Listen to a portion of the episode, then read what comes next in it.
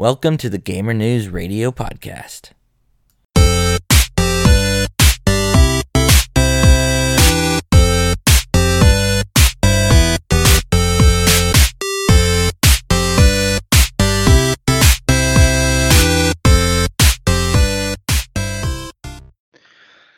Hey everyone, this is Nathan with Gamer News Radio, and I wanted to go ahead and go over the game releases for January 2023. I know we're in I know we're in that month right now, but better late than never, I always say.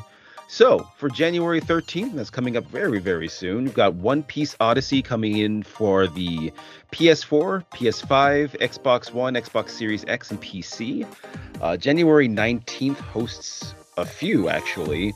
Uh, for PC, PS4, PS5, Xbox Series X, and Series S, we have uh, Space for the Unbound, Colossal Cave, Persona 4 Golden, and Persona 3 Portable.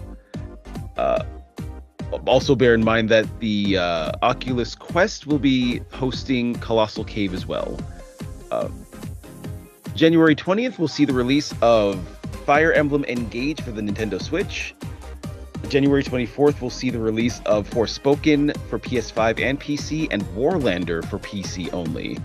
Uh, January 26th, we'll be hosting the release of Oddballers for PS4, Xbox One, Switch, and PC. Dead Space the remake will be coming out for PS5, PS uh, sorry PS5, Xbox Series X and S, and PC on January 27th.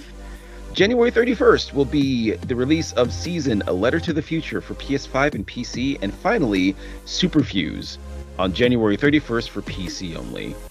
And that has been your re- your uh, recap of the games releasing for January 2023.